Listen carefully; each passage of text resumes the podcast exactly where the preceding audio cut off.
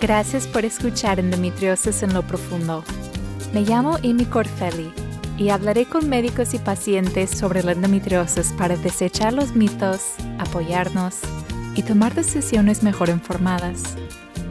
Mi podcast es una plataforma para diferentes voces y puntos de vista. Cada persona expresa sus opiniones. Su participación en mi podcast no implica que siempre esté de acuerdo con ellos. La información presentada aquí es solo información educativa y no un consejo médico. Siempre consulten con su médico cualificado antes de realizar cualquier cambio en su plan de tratamiento. Hoy vuelvo a hablar con el doctor José Eugenio Colón. En el primer episodio, él nos habló sobre la endometriosis y la importancia de abordar esta enfermedad de un enfoque holístico que incluye tratar nuestras condiciones concomitantes también. En este episodio, él nos va a explicar sobre la supresión hormonal como una opción para intentar manejar nuestros síntomas. Y en el tercer episodio, él nos explicará sobre las opciones quirúrgicas. ¿Quién es el doctor José Eugenio Colón? Es un cirujano que brinda atención quirúrgica minimalmente invasiva para tratamiento de dolor pélvico y la endometriosis. Se especializa en cirugía de excisión con láser y utiliza esto como el principal tratamiento quirúrgico para la endometriosis. Sus intereses en investigación incluyen el dolor pélvico, el tratamiento de la endometriosis basado en evidencia científica y de múltiples especialidades, así como el desarrollo de algoritmos para el tratamiento y seguimiento de la endometriosis. En Estados Unidos, el Dr. Eugenio Colón trabaja en el Centro por Endometriosis Care. En la República Dominicana, el Dr. Eugenio Colón forma parte del equipo de Ginecología y Obstetricia EFS, ubicado en MedicalNet Santo Domingo. Es miembro de la Asociación de Laparoscopistas Ginecológicos y miembro del Colegio Estadounidense de Obstetricia y Ginecología. El doctor Eugenio Colón está interesado en mejorar el acceso médico en la comunidad latinoamericana, así como el turismo médico. Si quieren contactar con el doctor Eugenio Colón, pueden encontrar los enlaces en la descripción del episodio. ¿Qué es la supresión hormonal? Y luego vamos a hablar de las limitaciones y lo que puede hacer y no puede hacer para la endometriosis. Cuando yo veo a los pacientes aquí en la oficina, yo hago algo muy, muy simple. Yo les, antes de poner, explicarle cómo trabajan, la, cómo trabajan los medicamentos en la endometriosis, hay que hacer un, un paréntesis bien corto de explicar cómo ocurre el periodo. O sea, es súper importante que toda persona que tenga la menstruación entienda cuáles son los mecanismos hormonales y físicos que devienen en lo que es la menstruación al final. Entonces, muy simple. Hay un eje en el, en el cuerpo que se llama el eje hipotalámico, pituitario, ovárico. Entonces, esos tres pequeños ejes son los que están absolutamente envueltos en que ocurre la menstruación. El hipotálamo produce hormonas que estimulan una porción de la glándula pituitaria que subsecuentemente estimulan el ovario. Esas hormonas son la GnRH o la hormona estimuladora de, eh, liberadora de gonadotropinas, que subsecuentemente va y produce tanto la LH y la FSH. La FSH se llama la hormona estimuladora de folículos que actúa en el ovario y hace de que el ovario empiecen a crecer los folículos del ovario. ¿Qué son los folículos? Los folículos son células que se encuentran dentro del ovario que al empezar a crecer de tamaño tienen en su interior un óvulo y ese óvulo crece dentro de un quiste. Es súper importante que las pacientes entiendan de que la función número uno del ovario es que tener quistes. Por eso me da tanta risa cuando hay pacientes que me dicen, doctor, yo sufro de quistes en el ovario, porque la, mi respuesta para eso es felicidades. Eso es normal. Las únicas pacientes que nunca tienen quistes en el ovario son cuáles.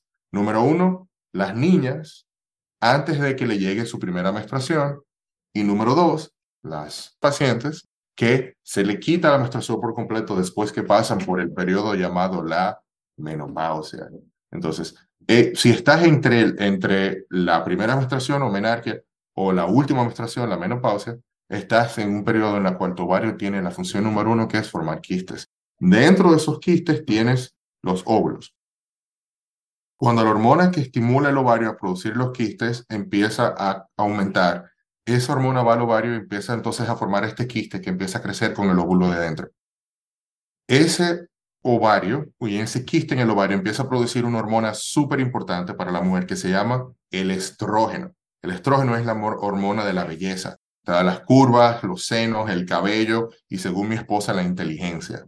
Entonces, este estrógeno llega al útero y hace de que el tejido dentro del útero, del endometrio, que es básicamente el recubrimiento interno de la capa del útero, empiece a crecer y se empieza a desarrollar y empieza a crecer pelos dentro del, del endometrio que subsecuentemente forman como un velcro, que es lo que se va a agarrar a la placenta. Entonces, mientras el estrógeno está funcionando, el tejido del endometrio empieza a crecer. Cuando esa mujer tiene eh, el proceso que se llama la ovulación, se deja de producir estrógeno y se empieza a producir progesterona. La progesterona tiene una, ocurre cuando el quiste del ovario se rompe y el óvulo sale para encontrarse con el esperma, para, para que tenga la posibilidad de producir un embarazo en este ciclo menstrual. Cuando empieza a producir la progesterona, la progesterona tiene tres funciones importantes. Número uno, para el crecimiento del tejido dentro del útero, o sea, para el crecimiento del endometrio. Número dos, le dice al ovario contralateral que no se atreva a ovular también, porque si hay esperma circulando, y ovulaste del ovario derecho, te embarazaste del ovario derecho. Pero si queda esperma circulando y también ovulaste del ovario izquierdo, también te embarazaste del ovario izquierdo y subsecuentemente que tienes mellizos. Entonces, el cuerpo usualmente no les gusta tener mellizos o trillizos o cuatrillizos. ¿Verdad? Embarazos múltiples son peligrosos. Entonces, cuando ovulas una sola vez de uno de los dos ovarios, el otro ovario se frena para que no ovule y así no haga embarazos múltiples. La tercera cosa que ocurre es que cuando tú ovulas, es que el moco del cervix pasa de ser un moco claro y transparente como una clara de huevo a un moco blancuzco y espeso como un tapón mucoso. Entonces, todo eso es el efecto de la progesterona. Entonces, una manera muy fácil de que el paciente se acuerde de esto es entender de que la progesterona es la hormona de la progestación, proembarazo.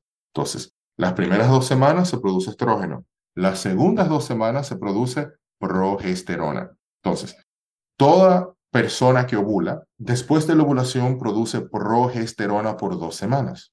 Al final de esas dos semanas, ese quiste en el ovario va a buscar a ver si hay un embarazo dentro del útero. Si el embarazo está dentro del útero, ¿qué ocurre? la progesterona identifica el embarazo y lo aprieta, o sea, lo agarra más, ¿verdad? Y entonces se continúa el embarazo. Entonces, ¿cuáles son las dos cosas que no pasa cuando estamos embarazadas? Número uno, no nos embarazamos otra vez. Y número dos, no tenemos otro periodo porque estamos embarazadas. ¿Cuándo regresa el periodo? Después que sale el bebé y después que sale de manera completa la placenta. ¿verdad? Porque la placenta, con el tiempo, después que pasan las primeras 12 semanas o el primer trimestre, también empieza a producir progesterona. O sea que la progesterona se produce, número uno, por el ovario y número dos, por la placenta después del segundo trimestre, o sea, después de los primeros tres meses del embarazo. Entonces, ¿qué ocurre? Para hablar de los tratamientos de endometriosis tenemos que dividirlo en dos, que es el tratamiento medicamentoso y el tratamiento quirúrgico. Entonces, los tratamientos medicamentosos, lo número uno que tienen todos es que no son curativos, son tratamientos paliativos. ¿Qué significa eso? Que están diseñados para enlentecer la enfermedad o disminuir alguno de los síntomas de la enfermedad, pero no la eliminan. Por eso eres esclavo a los medicamentos y el parar los medicamentos hace que la enfermedad y los síntomas retornen si no se eliminó la enfermedad durante ese tiempo. Entonces, número uno, Las pacientes se le dan pastillas anticonceptivas o la inyección anticonceptiva o el anillo vaginal anticonceptivo o los implantes subdérmicos anticonceptivos o la inyección anticonceptiva. Entonces, cuando se le dan estos anticonceptivos a las pacientes que vienen en diferentes modalidades, se le da siempre estrógeno y progesterona o, en su defecto, se le da solamente progesterona.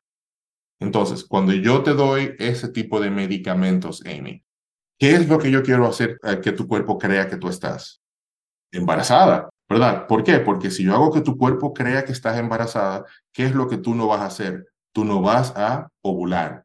Y al no ovular, no estás produciendo estrógeno. Porque yo, cuando te estoy dando anticonceptivos, siempre, siempre, siempre te estoy dando una microdosis de progesterona. Entonces, esa dosis de progesterona está diseñada para disminuir el estrógeno circulante en el cuerpo. ¿Por qué? ¿Por qué es importante esto? Porque la endometriosis son glándulas de tejido similar al endometrio que crece dentro del útero, pero que se encuentran fuera del útero.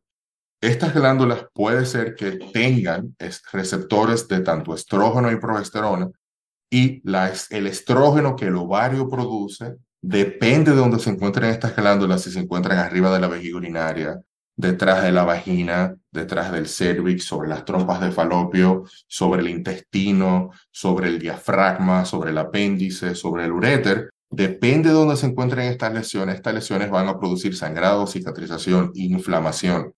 Entonces, depende de dónde estén, pues, la paciente puede tener uno que otro de los síntomas que hemos hablado anteriormente. Entonces, si engañamos al cuerpo de la paciente a pensar de que está embarazada, no hay estrógeno circulante. Entonces, si hay una disminución del estrógeno circulante, hay una disminución de la inflamación que ocurre cuando el estrógeno y la progesterona tienen un efecto alterno en ese tejido. Ahora, ¿cuál es el problema? Que hay ciertos tejidos de endometriosis que no necesitan del estrógeno de, de tu ovario para crecer. Entonces, eso es importante entenderlo. Entonces, volvemos. Los medicamentos anticonceptivos lo que hacen es parar la inflamación, parar el sangrado y así buscar una mejoría de los síntomas de la paciente. Entonces, número dos, dentro de la terapia medicamentosa están entonces los agonistas y antagonistas, o sea, los estimuladores y los bloqueadores de la hormona estimuladora de gonadotropinas. Literalmente, esta hormona lo que hace es que, como dije anteriormente, que estimula la glándula pituitaria a producir la hormona estimulante de folículos que va al ovario a, estimular los folículos. Entonces, estas drogas como el Lupron o el, el, el Agolix van al cerebro y hace de que ese eje del, del hipotalámico pituitario ovárico se frene. Entonces, la paciente entra en lo que se llama una menopausia química, porque hay una sobre, personalmente el Lupron, hay una sobreestimulación de la glándula lo que hace de que el cuerpo diga, no, vamos a frenar esa glándula que está completamente loca y el cuerpo mismo deja de producir folículos. Entonces la paciente entra en qué? En una menopausia química. Entonces, durante esa menopausia química, la paciente tiene una disminución significativa del estrógeno ambulante, lo cual va a ser una disminución de la inflamación que la paciente puede experimentar y hay una mejoría de los síntomas. Pero, ojo, el Lupron como droga el primer, cuando se, está supuesto usarse de 6 a 12 meses, depende de si se le está dando terapia coadyuvante hormonal. Pero el primer mes de que a una paciente se le da Lupron, hay una hiperestimulación de estas glándulas. Entonces puede haber una exacerbación horrible de la enfermedad el primer mes de la, del Lupron. Por eso se le dice a la paciente que la tiene que tomar por tres meses para pasar el, el periodo de hiperestimulación y después pasar un periodo, a un periodo en el cual los ovarios están completamente agotados por los próximos 5 a 11 meses y así completar un, un, tiempo máximo de 6 a 12 meses para el Lupron. La forma oral es el, el, el Elagolix o el Orlesa y esto lo que hace es que actúa de manera bastante similar y hace que haya una supresión ovárica, lo cual también disminuye la inflamación, el sangrado y todo ese tipo de cosas dentro de la paciente. No obstante, ¿cuáles son los efectos secundarios de estos medicamentos? Son simples. Caída de cabello, cambios en la piel, los calores, los bochornos, eh, resequedad vaginal, falta de apetito sexual, entre otros. O en, en casos muy severos, la paciente puede tener osteopenia o hasta osteoporosis, ¿verdad? Que es causada por la disminución drástica del estrógeno circulante. Entonces, a pesar de tener todos esos efectos secundarios, estos medicamentos, tanto los, los eh, anticonceptivos como los, los medicamentos castrantes temporal, temporales, como el Lupron y el Orlissa, no eliminan la enfermedad. Están enfocados en qué? En disminuir la inflamación asociada a la enfermedad.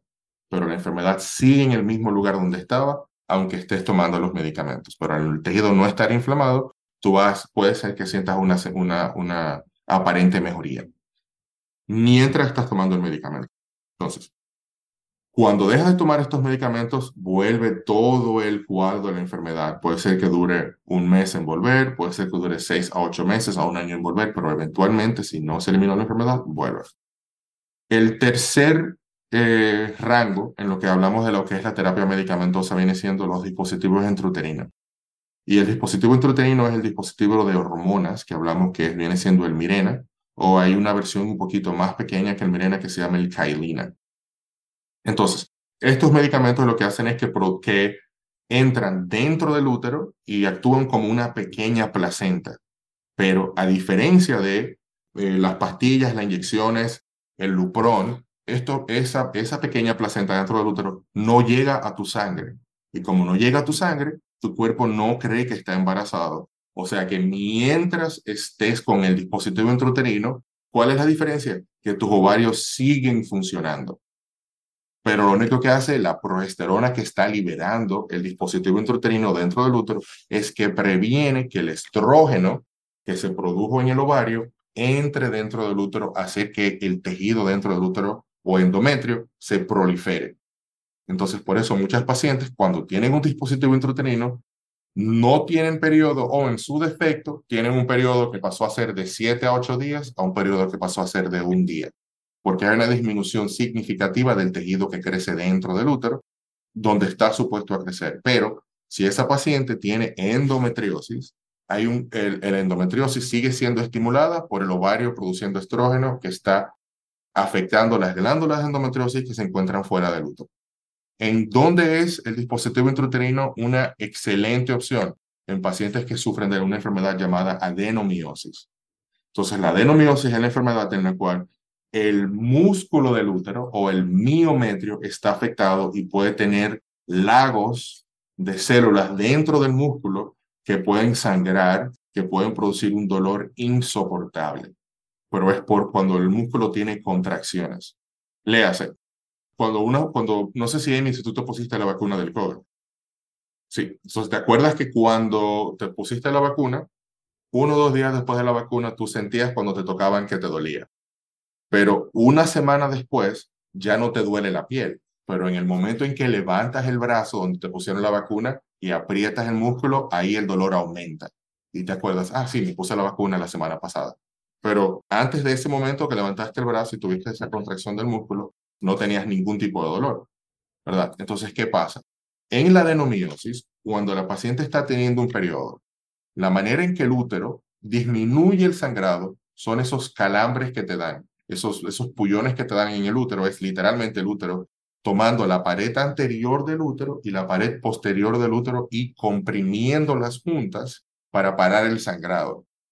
Pero cuando tú tienes una paciente que tiene adenomiosis, ese músculo del útero que está completamente inflamado, es, se siente como que si tuvieran puesto 50 vacunas en el útero.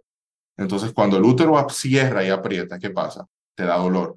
Y el dolor empieza en el primero o segundo día del periodo, que eso es algo un poquito más importante, que diferencia la adenomiosis de la endometriosis. Ahora, ¿cuál es el problema?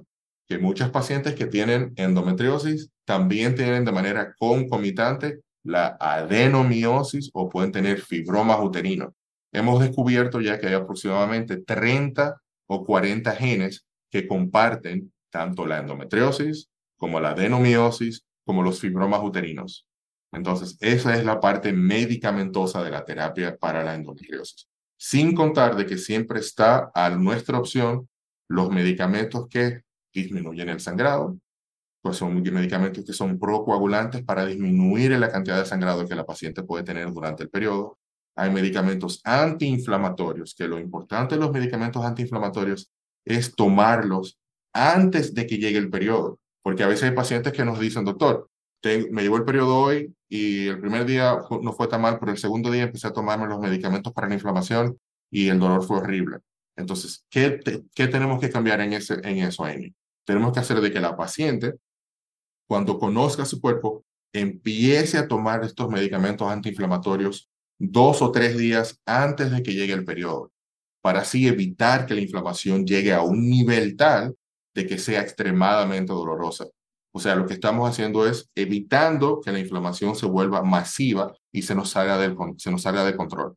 Entonces el paciente empieza a tomar estos medicamentos antiinflamatorios uno o dos días y los mantiene tomando hasta el último día del periodo entendiendo de que muchos de estos medicamentos antiinflamatorios, cuando se toman de manera crónica, pueden producir úlceras intestinales y otro tipo de afectación gastrointestinal que es súper importante entender.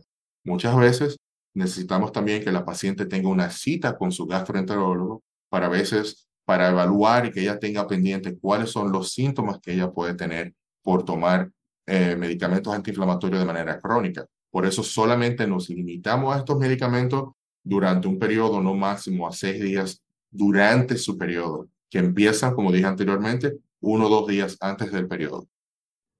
Gracias por explicarnos todo eso sobre la supresión hormonal y también sobre los medicamentos antiinflamatorios. Ah, me gustaría comentar un par de cosas. bueno, primero, me gusta mucho de que haya mencionado los problemas que pueden surgir después de haber tomado medicamentos antiinflamatorios. Eh, creo que se llama medicamentos antiinflamatorios no esteroideos. No esteroideos. Los en, español son, se dicen los AINES. Los, los AINES. Pues que pueden ser así como el ibuprofeno, el naproxeno. Yo por muchos años, una década, estaba tomando el, el naproxen por una década, con cada regla, o sea, como, no sé, tres veces al día por cinco días. Y mira, al final... Sí, y al final, ¿qué, ¿qué pasó? Con 28 años me diagnosticaron con úlceras y con gastritis. Y claro, tenía que dejar de tomar e, ese tipo de medicamento, lo cual fue un día muy aterrador en mi vida porque esa era mi única manera de controlar mi dolor, ¿verdad? Esos brotes insoportables de dolor de endometriosis. Pero sí, creo que esto es, muy importante tomar en cuenta, porque también cuando empecé a tener eh, los síntomas en mi estómago y en mi esófago, todo eso, claro, como aún no tenía mi diagnóstico y pensaba que era como parte de esa, de, de, de, esa de mi cuerpo loco, de que, claro, son, son mis problemas con mi cuerpo, que soy débil, que eso es otra cosa psicosomática más que tenía yo. Eh, creo que es muy importante que, que tengamos esa información de que un medicamento así nos puede causar la gastritis y debemos estar hablando con nuestro médico gastrointestinal. Luego, para mencionar, bueno, para resumir un poquito lo que dijo sobre la supresión hormonal, creo que hay tres tipos o quizás cuatro tipos de medicamento que hay. Hay los anticonceptivos que contienen estrógeno y progestina, que puede ser píldora, parche, anillo, cosas así. Luego hay los anticonceptivos que contienen la progestina, solo progestina, que no tienen estrógeno. Que esto puede ser una pastilla como el Bisane, el Dianoges, puede ser una inyección como el Depo-Provera, puede ser el DIU, como la Merena y eso. Y luego hay los medicamentos análogos de GNRH, que es lo que usted dice, es el Lupron, que también quiero mencionar a Zoladex porque hay diferentes marcas en diferentes países, y el Orlisa. Y esos son agonistas y antagonistas de GNRH, que como usted dice, funcionan un poquito diferente, que el Lupron y el Zoladex agota la glándula y luego la Orlisa bloquea la glándula. ok. Y como usted ha dicho, es muy importante saber que las limitaciones de las hormonas son que no son curativas, que no te quitan la endometriosis, no te secan, entre comillas, o limpian la endometriosis, porque eso es lo que nos dicen muchos médicos, ¿no? De que Mira, si, si tomas un, un medicamento, especialmente los anólogos de GNRH, muchas veces nos dicen que nos van a quitar la enfermedad, nos van a secar la enfermedad, nos van a limpiar o eliminar la enfermedad. Pero con todo lo que es la supresión hormonal, eso no quita la enfermedad. La enfermedad sigue. Definitivamente, y eso es, eso es importantísimo que el paciente entienda esto, porque eh, he visto muchos casos en Estados Unidos o en mi país o en otros países como en México, en el cual el paciente se, se le promete que la enfermedad se va a eliminar, se le promete de que se va a suprimir la enfermedad, que ya va a poder tener una vida plena y que tiene un endometrioma. No vamos a sacar el endometrioma para no dañar nada y vamos a darte medicamentos y subsecuentemente entonces la paciente cuando se siente mejor, porque hay pacientes que sí se sienten mejor con la supresión, ¿verdad? O sea, eso no lo podemos negar. Hay pacientes que se sienten mejor, pero es entendiendo de que la enfermedad está durmiendo, no se ha eliminado, ¿verdad? Es como que tú tienes un cáncer que está durmiendo y subsecuentemente te dejas de tomar los medicamentos y el cáncer vuelve exactamente donde estaba y en ciertos casos estos medicamentos que tú estás tomando no paran del todo la enfermedad, porque como dije anteriormente, hay pacientes con endometriosis que tienen una enfermedad que no le importa si tienes o no tienes estrógeno, lo cual es extremadamente importante. ¿Por qué? Porque yo he visto muchas pacientes en la menopausia y tienen endometriosis activa. O sea, ¿cómo te explica esto? O sea, tú no tienes el periodo, no estás ovulando, pero tienes endometriosis activa. La paciente me, llega a la mente un caso reciente de, de una paciente que yo operé, no es reciente, tiene como ya más de dos años, que una paciente que yo operé, que vino donde mí, que había tenido historias de endometriosis en la, cuando tenía 30 años y tenía ahora casi 70 años y presentaba muchísimo dolor, un dolor constante, un dolor que podía ser cíclico. Y, y, me decía que sí, que ya tenía endometriosis. Y yo, pero señora, usted tiene ya más de 15 años que no le llega el periodo. ¿Cómo puede ser endometriosis? Eso tiene que ser otra cosa. Y la paciente insistió, insistió, insistió. Y yo dije, mire, yo, yo entiendo, porque yo le creo a mis pacientes, de que nadie quiere vivir con dolor, nadie quiere vivir en sufrimiento. Entonces, por la empatía, vamos a, llevar, accedí a llevar la cirugía. Y la llevé a cirugía y fue un momento que cambió mi vida porque la endometriosis que yo vi en esa paciente fue horrible las cicatrices que tenía la paciente fueron horribles. Horrible, horrible. O sea, fue una cosa que completamente que me marcó. Entonces, ya yo entiendo que cuando una paciente también que tiene años de la menopausia me dice que tiene un dolor que es horrible, entonces tenemos que llevarla a la sala de cirugía para, hacer una, para eliminar toda la endometriosis que podamos encontrar, aunque tiene años de que no le ha llegado el periodo. ¿Por qué? Porque hay endometriosis que causa una inflamación crónica y aguda.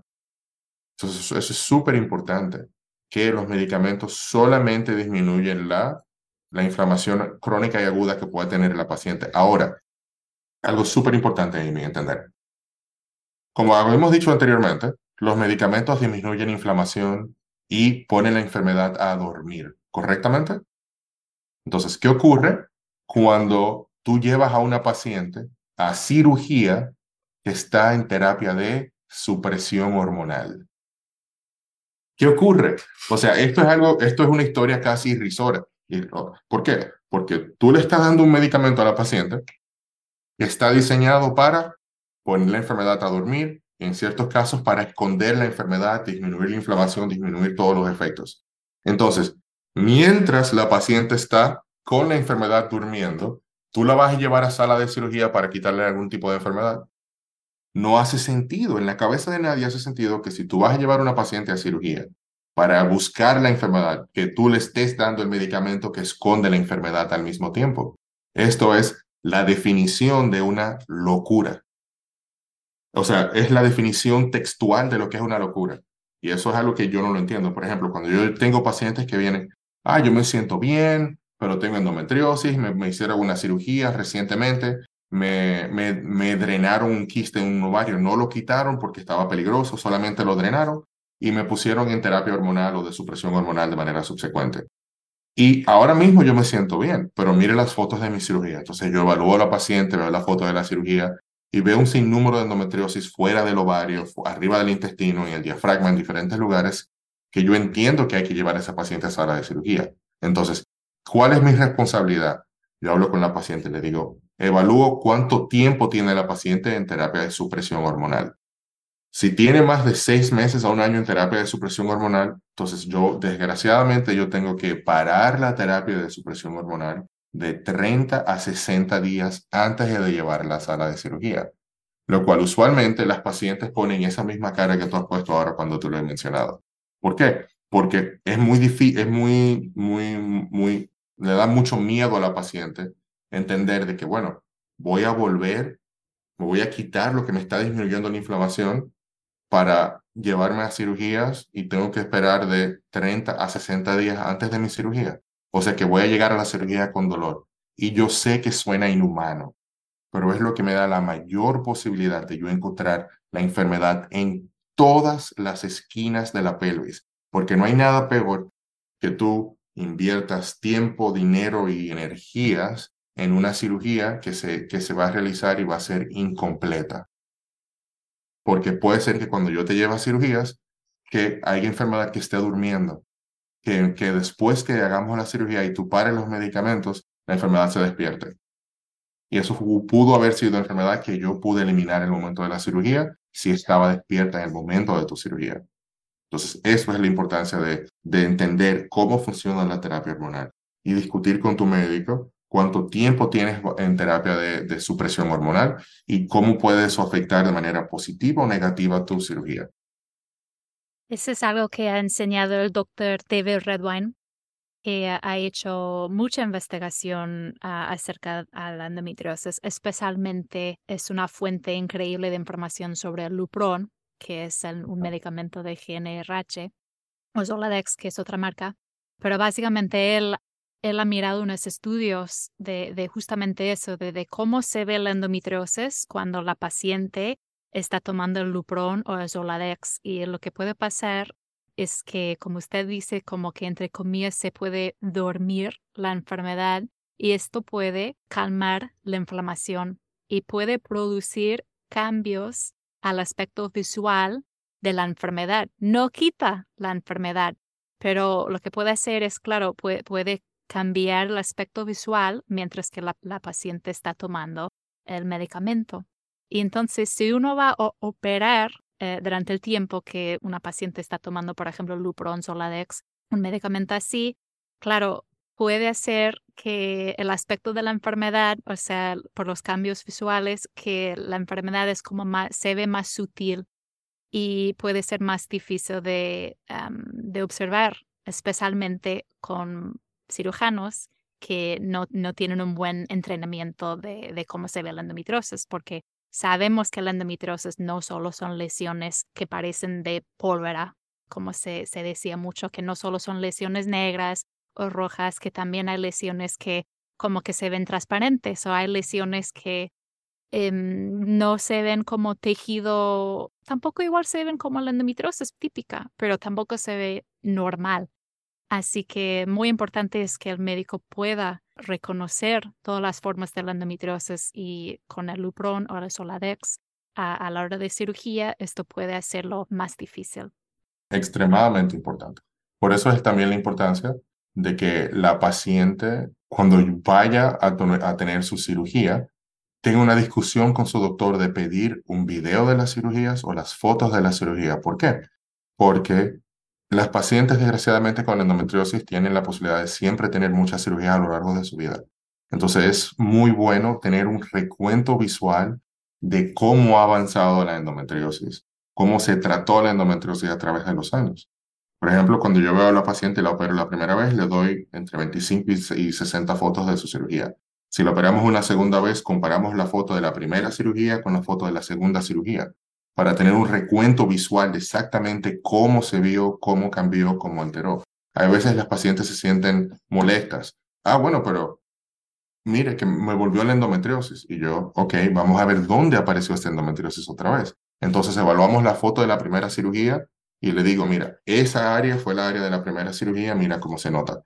Y esta es la área en la segunda cirugía donde salió esa lesión, pero el momento de tu cirugía pasada esa lesión no estaba ahí. ¿Por qué? Porque entendemos de que la, enfermedad de la endometriosis puede ser microscópica en ciertos momentos, que quizás al momento de tu primera cirugía esas lesiones no se vean, pero la única manera en la que podemos decir que esa enfermedad no estuvo ahí en la primera cirugía es cuando tenemos un recuento visual de la pelvis completa.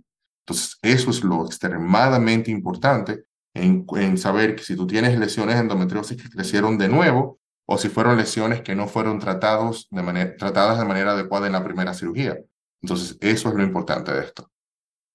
Sí, me gustaría destacar que la endometriosis, eh, la apariencia puede cambiar en la paciente a lo largo de los años y en adolescentes, no siempre, pero a veces suele ser que las lesiones son más, digamos, transparentes, o sea, más, más útiles. Y luego, con el paso de los años, claro, las lesiones pueden cambiar su aspecto visual, que pueden ser lesiones más rojas, más negras, de pólvora, y eso también es importante. Me gustaría aclarar un par de cosas más, que primero cuando usted dice que la supresión hormonal puede, es decir, entre comillas, dormir la enfermedad, ah, yo creo que es muy importante, como usted dijo, que sabe, es saber que las lesiones, hay lesiones de endometriosis que tengan la capacidad de hacer su propio estrógeno a través de la enzima aromatasa. Y esto es completamente distinta que el estrógeno que se hace por el eje que usted dijo que no me atrevo a repetir en español. Pero claro, el, el, estrógeno producido por los ovarios y luego que puede haber estrógeno producido por la enzima aromatasa. Y cuando estamos tomando el lupron o es algo que nos pone en la, en la menopausia química, esto no está afectando el estrógeno que se produce por la enzima aromatasa. Y, y, también, cabe, también cabe mencionar que el estrógeno no solamente se produce, como tú estás diciendo, en el ovario. Hay tres tipos de estrógenos en la vida. Está el estriol, el estradiol y la estrona. Y la estrona se produce a través de la grasa. Entonces, e, e, eso es lo importante entender, de que esa, esa, esa estrona sigue circulando y puede ser que estimule todas esas glándulas de endometriosis. Entonces, ¿en qué se da estos casos? Por ejemplo, hay pacientes que, son, que están en sobrepeso son obesas, que es la razón por la cual el cáncer de endometrio es mucho más frecuente en pacientes obesas después de la menopausia. ¿Por qué? Porque todo el estrógeno que se produce a través de las grasas puede ir al útero y hiperestimular las glándulas del endometrio, causando una mutación por una constante estimulación de estas glándulas. Por eso aumenta el riesgo de tener que cáncer uterino después de la menopausia en las pacientes que están en sobrepeso o obesas. Por ese mismo estrógeno que tú dices, que se produce, que no tiene nada que ver con los ovarios y que no se puede parar tampoco con el Lupron, ni los Lisa, ni los ni pastillas anticonceptivas. Yo creo que es importante que la paciente sepa que pues incluso con tomar em, la supresión hormonal, la endometriosis puede continuar avanzando. Que tomar la supresión hormonal no es una garantía de que tu enfermedad ya no se va a avanzar, que sabemos que hay muchas personas que han estado tomando puestos anticonceptivos o años y años de Lupron o Soladex o tienen un DIU, a veces tienen un DIU y también toman anticonceptivos o, o sea, vaya, que han estado tomando hormonas desde su primera regla y llegan a, su cirugía pues 10 años más adelante con enfermedad avanzada. Así que esto creo que es muy importante porque a veces, como usted dice, el, médico nos promete cosas, ¿verdad? Nos promete, mira, si tomas ese medicamento, te va a ayudar con tu dolor. Puede ser que sí, también puede ser que no. Te prometen esto de que te va a limpiar la enfermedad, te va a quitar la enfermedad, va a prevenir que avance más, que progrese más la enfermedad. Y esas son promesas que, bueno, eso de que te quita la enfermedad, no, o sea, 100% no. Y eso de que la enfermedad puede seguir avanzando en algunas personas, eso es muy importante saber. ¿Por qué? Porque hay muchas personas que no les gusta tomar anticonceptivos porque tienen efectos secundarios. Y yo soy una de esas personas que cada vez que tomo un anticonceptivo, que he, intentado todos los tipos de anticonceptivos, la inyección, la píldora, el DIU, todo, el parche, y todos me afectan mucho con los efectos secundarios, que puede ser físico o puede también ser de salud mental. Pero si el médico nos ha prometido que ese medicamento nos va a tratar la enfermedad o va a ayudar a prevenir el progreso de la enfermedad, y luego dice, ok, claro, estoy sufriendo con efectos secundarios, pero bueno, me va a ayudar a lo largo. ¿sabes? Me va a ayudar a lo largo con mi enfermedad, me va a ayudar a, no sé, tener menos adherencias o, cualquier cosa, cualquier promesa que nos haga la, erróneamente el médico.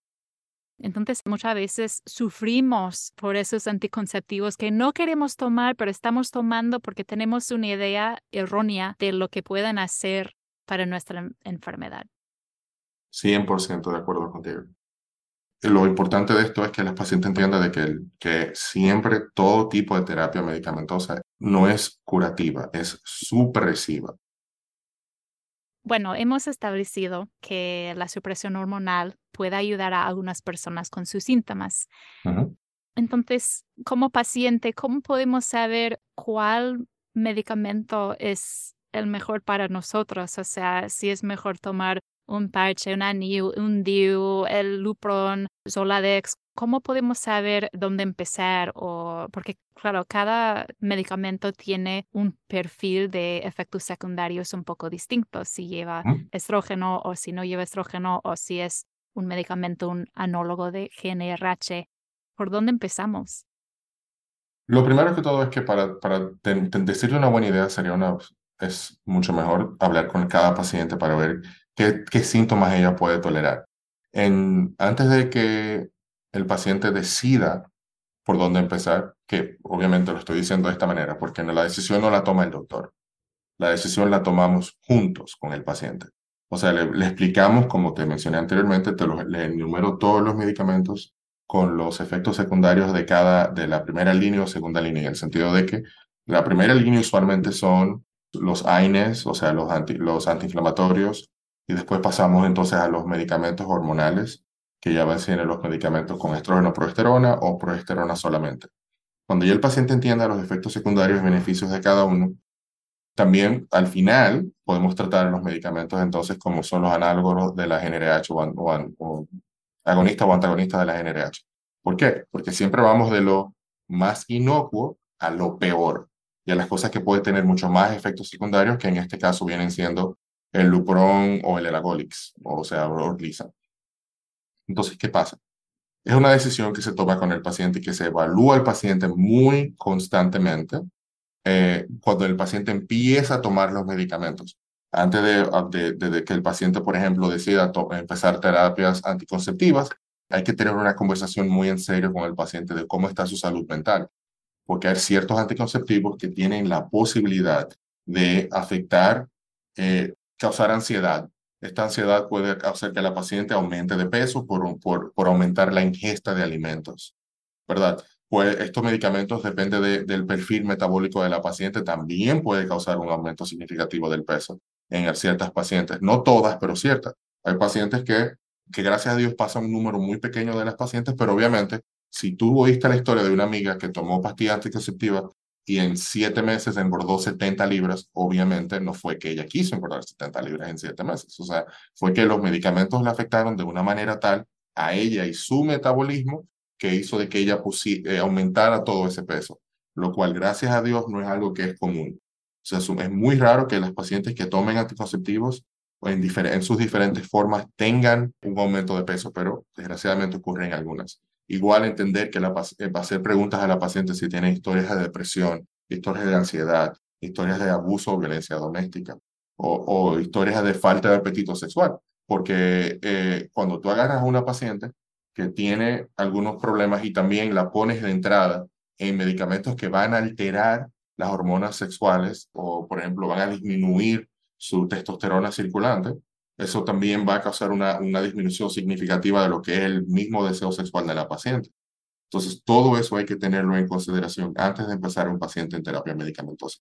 Usualmente no es, vamos a empezar Lupron, ven en un mes, sino vamos a hablar de esto, vamos a explicarte cuáles son los síntomas, cuáles son los beneficios y maleficios de cada medicamento y después entonces que entre los dos decidamos cómo empezar tu tratamiento, ¿verdad? Y cuando se empiece el tratamiento, tener check-ups regulares con tu doctor para ver cómo va. No es que te voy a dar medicamento y te voy en seis meses, no. Vamos a empezar y te voy a ver en un mes, en dos meses, o te veo cada dos meses para ver como seguimiento rápido, para ver cómo va, para evaluarte, para que no se me pase un efecto secundario severo que quizás tú no te hayas dado cuenta de todo lo que hemos hablado. Y en cada visita darte panfletos para que tú vayas y lo leas en tu casa, en tu tiempo y hables con tu pareja de qué es lo que mejor les conviene. Es súper importante que cuando al paciente se le da esta terapia de medicamentos, hay que tener en cuenta cuáles son los, los factores que van a afectar la fertilidad del paciente, ¿verdad? Porque, por ejemplo, los medicamentos como el Lupron tienen la capacidad en algunos pacientes de causar lo que se llama la falla ovárica prematura y que van a, van a hacer una disminución significativa de lo que es tu estrógeno circulante y que puede ser que en ciertos aspectos hasta, hasta un año o dos años después que terminaste el medicamento, que tu nivel basal de estrógeno no vuelva a su nivel normal. O sea que hay que tener una idea de que si esta paciente va a querer embarazarse en el futuro o no quiere embarazarse para ver qué tipo de medicamento se le va a dar antes de la cirugía y después de la cirugía. Entonces, esa es la importancia de tener esa conversación con los pacientes. Gracias. Esta es una conversación muy importante y creo que muchas veces con los médicos no está pasando y también yo creo que en la consulta hay muy poco tiempo y por eso es muy importante que como pacientes ya vayamos a la consulta con esa información para hacer, para tomar una decisión informada, porque los, la supresión hormonal, la verdad es que nos puede ayudar a algunas personas muchísimo con nuestros síntomas y eso creo que es lo que queremos, es queremos mejorar nuestra calidad de vida, queremos mejorar el día a día, queremos no estar sobreviviendo y en dolor y pero creo que es importante hablar de lo que dice usted de las metas de, de la paciente. Si la meta es mejorar el día a día, si la meta es que ya la paciente ya no quiere tener la regla, que esto se puede lograr con un anticonceptivo continuo y no tenemos que saltar enseguida a la menopausia química, por ejemplo, que como ha dicho, la, menopausia química puede tener muchos efectos secundarios que, que te puede afectar y abrumar y ser más latosas que la enfermedad en sí, porque cualquier persona que está entrando en la menopausia te puede decir que tener el estrógeno bajo, la verdad es que puede causar muchos síntomas muy molestosos y difíciles de conllevar. Así que todo eso es una conversación muy importante para ver cuál es la mejor decisión para, para nosotras en cuanto a esos medicamentos. Bueno, aquí vamos a acabar este episodio, pero aún tenemos que hablar sobre las opciones quirúrgicas, lo cual hablaremos en el siguiente episodio. Doctor Eugenio Colón, muchísimas gracias por su tiempo. Espero que hayan disfrutado este episodio de Endometriosis en lo Profundo. Me encantaría que me ayudaran a difundir esta información compartiendo mi podcast en sus redes sociales o dejándome una evaluación en la app del podcast. Para más información en español sobre la endometriosis, pueden seguirme en Instagram arroba endo.en.lo.profundo o ir a mi página web endoenloprofundo.com. Si quieren contactarme, mi correo es endoenloprofundo.gmail.com. La música de este podcast se llama Happy Faces de Music Point, adquirido por Jamendo.